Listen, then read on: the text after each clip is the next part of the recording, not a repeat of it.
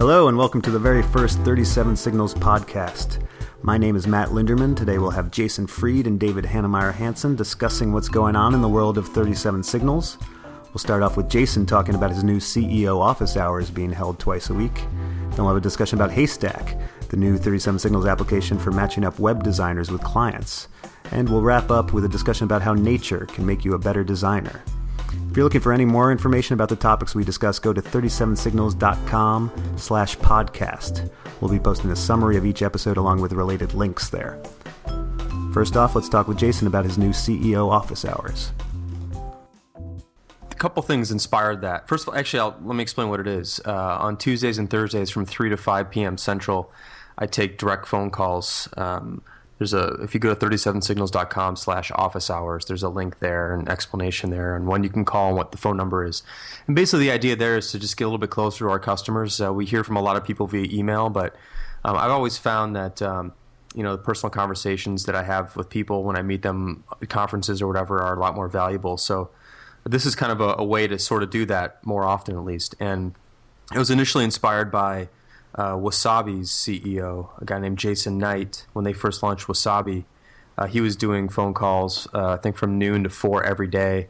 And he thought it was really valuable, and customers would call and ask questions and get their answers. And they just felt he felt like it was a really good connection with his customers. And so I've always liked that idea, uh, and I just kind of put it on the back shelf and and finally launched it last week. And um, it's been working out pretty good. I get about 12 calls a day uh, when I do it, and uh, they range from everything from just general business advice to actually some questions about our products and also just some industry opinions. And it's it's been pretty fun. I really enjoy it, and uh, people seem to like it so far. Were there any calls that surprised you or topics you weren't expecting to discuss? Um, the only one that surprised me so far is one guy actually called to apologize uh, for uh, copying Highrise a few years ago, which was kind of interesting. He uh, he worked at a company I, I, don't remember the name of the company, and they kind of um, used the design of Highrise to make their own internal product, and he, I guess, felt kind of bad about it, and so he wanted to get off his chest after a couple years. So that was that was the only surprising call we've had so far. But uh, they've been all great. They usually they're like only a few minutes long, maybe five minutes long on average, and uh, I, I, take one, I hang up, and then uh, a few minutes later, someone else calls. Next up, David takes us behind the scenes of Haystack, the new 37 Signals application that matches up web designers with clients. So Haystack is a way for uh, web designers to show off their portfolios and for uh, customers to find them. We actually started thinking about Haystack a while back as reverse job board. So we have the job board, and we've been running that for a long time. It's been very successful for uh, 37 Signals. We were talking about the other day how it was probably the most profitable one and a half, two days of work we've ever done. I think we've had, what was the number we came up with? I think $1.5 million in, in revenue on the job board over the past uh, 18 months or a little bit more than that. We've been running it. Um, but, and, and, the job board came about because we had a lot of people who would write us saying, uh, I'm building a new application. Do you know where I can find a great Rails programmer? Or do you know where I can find a, a great designer? And that seemed to make a whole lot of uh, lot of sense that we would then use sort of the community that's around Signal versus Noise and our products to to just give them a place to post their jobs. So that's been great. But we've also had the question on the other hand uh, about companies. So I want to find a web design company. Like I'm not looking to hire a web designer as a permanent position, but uh, I'm looking to hire a web designer. And actually, beginning, we were thinking about this even for programmers, for all sorts of services around this. If you had a firm, you could advertise on this reverse job board. So the idea we came up with was that there's basically going to be uh, three questions that each portfolio listed will will answer. First of all, um, the visual indication of the work, the portfolio itself. Do you like the style that this company uh, is capable of making? Uh, second, what kind of budget are you looking to um, to use for this project? So we have a, a bunch of different buckets. We have three thousand dollars and less. I think it's three to ten thousand, ten to twenty-five, and so on. Um, so you can sort of pick what kind of what the scope is for your project because there's no reason really for you if you have three thousand dollars for a project and you find something that you really like the design of, but they only work with clients that have fifty thousand dollars or more budgets. You're not a good mix. You're not a good uh, match. So those are the two first questions. And finally, the last question is location. So all the firms listing themselves on Haystack can say which com- or which city they're in, and you can just narrow down your search if you care about meeting the company in person uh, to just look at a single city. You can also just look at everybody. Um, anyway, those three main questions really do work as a way of cutting down on the number of choices that you have.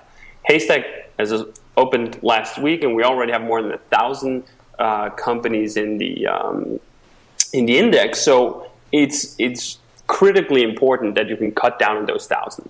And between just looking at the work really quickly, which we came up with this really nice uh, way of demonstrating the listings by having these individual cards that you can just infinity scroll on. So there's not any pagination. You just scroll. Like the motivation behind this was when we were talking about. It, I was thinking back to how I shop for shoes at Zappos.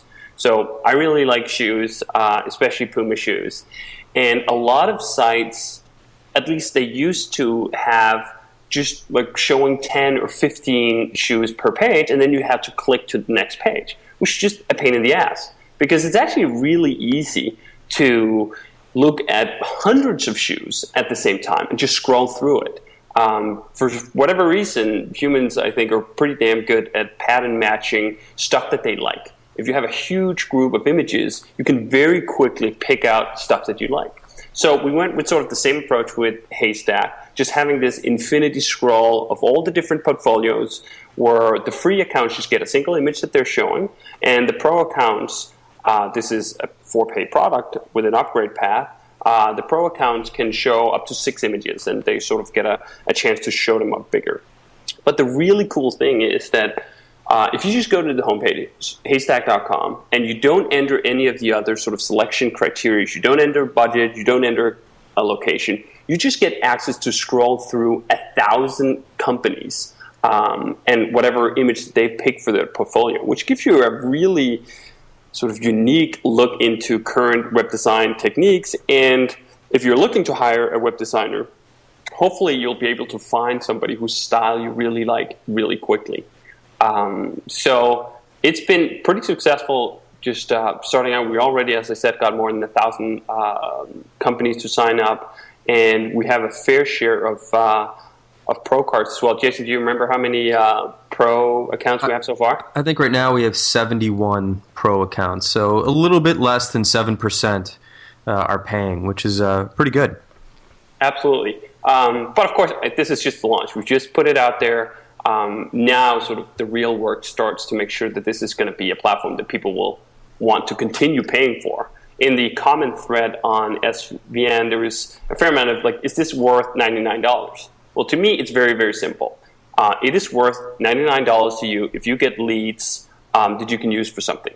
Like $99, if you can just land one client off this, is totally going to be worth it for, uh, for any shop. But we have to then ensure that that actually happens, that people who are paying us $99 actually get leads out of it, which means that we have to build traffic to the site. Uh, so we've been talking, I saw, Jason, you actually just tweeted uh, some for recommendations about where we could advertise Haystack. Have you gotten anything back on that yet? Yeah, I've gotten actually about 12 uh, potential uh, small business entrepreneur sites, also some design sites that want to help promote the product so designers can get more work. So it looks like there's a lot of interest in people wanting to get the word out. Um, we're also doing some stuff. We just uh, bought a sponsorship on uh, kottke.org site, so we're sponsoring his RSS feed for a week.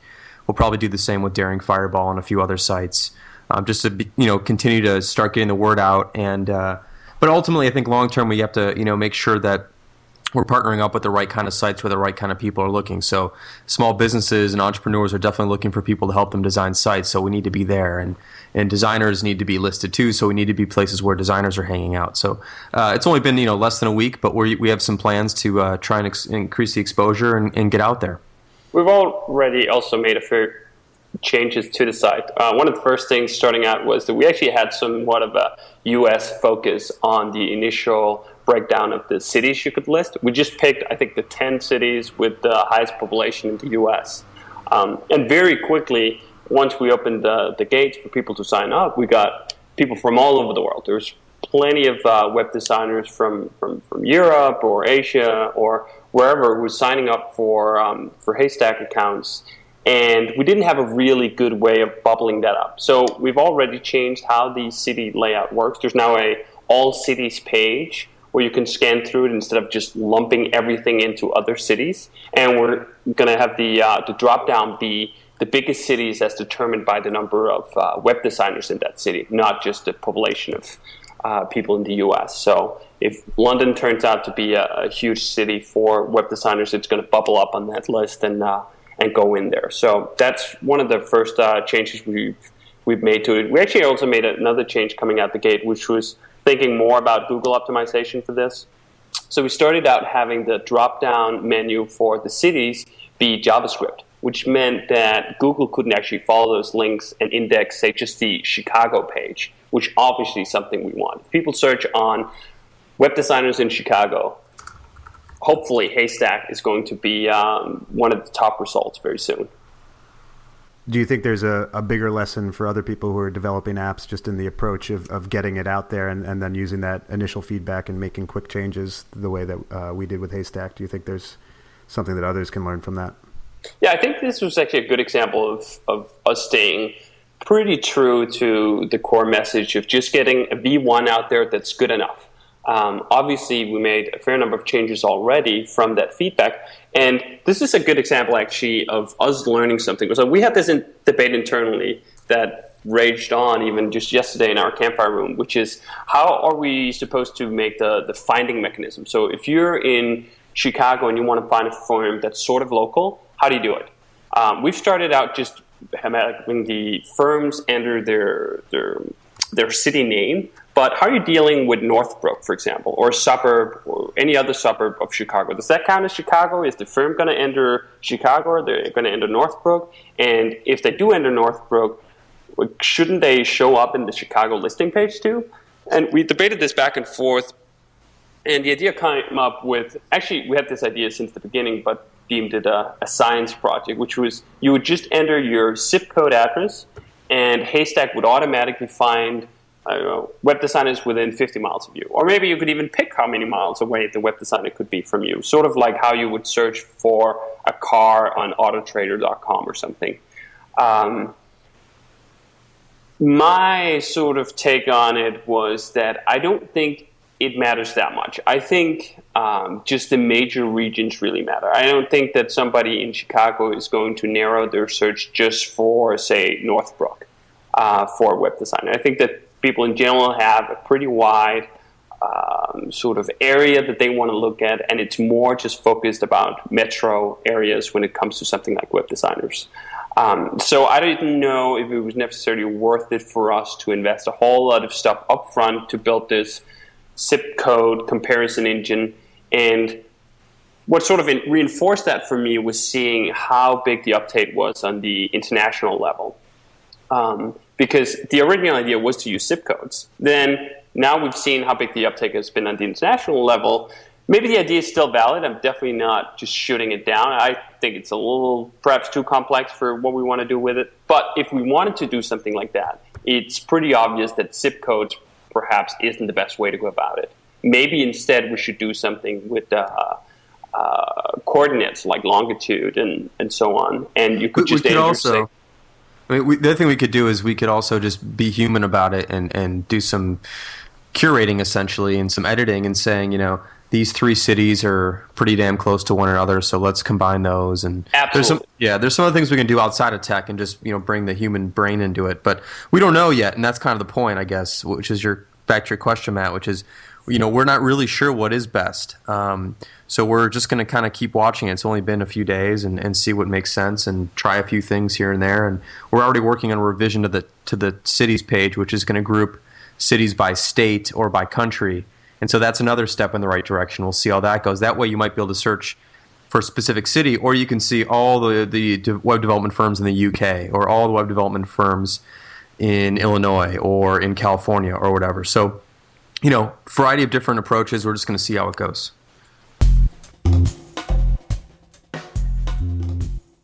And we'll close out this episode talking about a recent post that Jason wrote at Signal versus Noise about how nature can make you a better designer.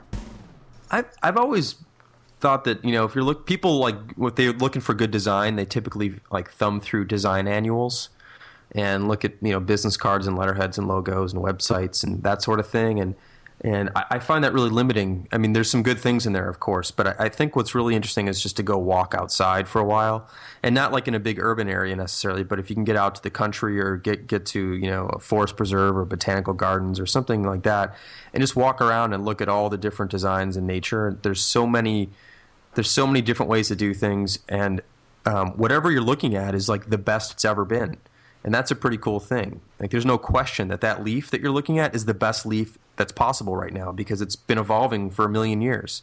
You know, that insect, that leaf, that plant, that flower, whatever it is, like it's the way it looks the way it looks for very good reason, and it works really well because it survives. You know, and so there's just so many great examples of great design out in nature that uh, I, I'm often inspired by just you know taking a walk through the woods or walking through the garden or whatever and just looking around closely at things. Also, just for shapes and textures and and there's, and there's just so so much opportunity to, to learn. I think from from natural designs. That was kind of my point, especially color palettes and, and shapes and all that kind of stuff, and seeing how the light hits different things and the patterns it makes. There's just so many lessons there that I think it's good for people to just kind of go outside and take a stroll and look closely at things for a while the other thing is that we're like built to like those things. Like it's in our DNA. You know, we like fall colors. We like you know blue sky and green. We like these things. It's just built into us. So the more you can understand those things, I think the better designer you're going to be because you're kind of getting a head start. Like you're taking what we already like and and using those things instead of trying to kind of fight against what we like. So if you can if you can get on the right side of that, I think you, you have an advantage. All right, that'll wrap it up for the very first 37 Signals podcast. Again, if you want more information on what we discussed or want to see any links related to the topics we covered, go to 37signals.com slash podcast. We'll be posting a summary in the links there. Thanks for listening.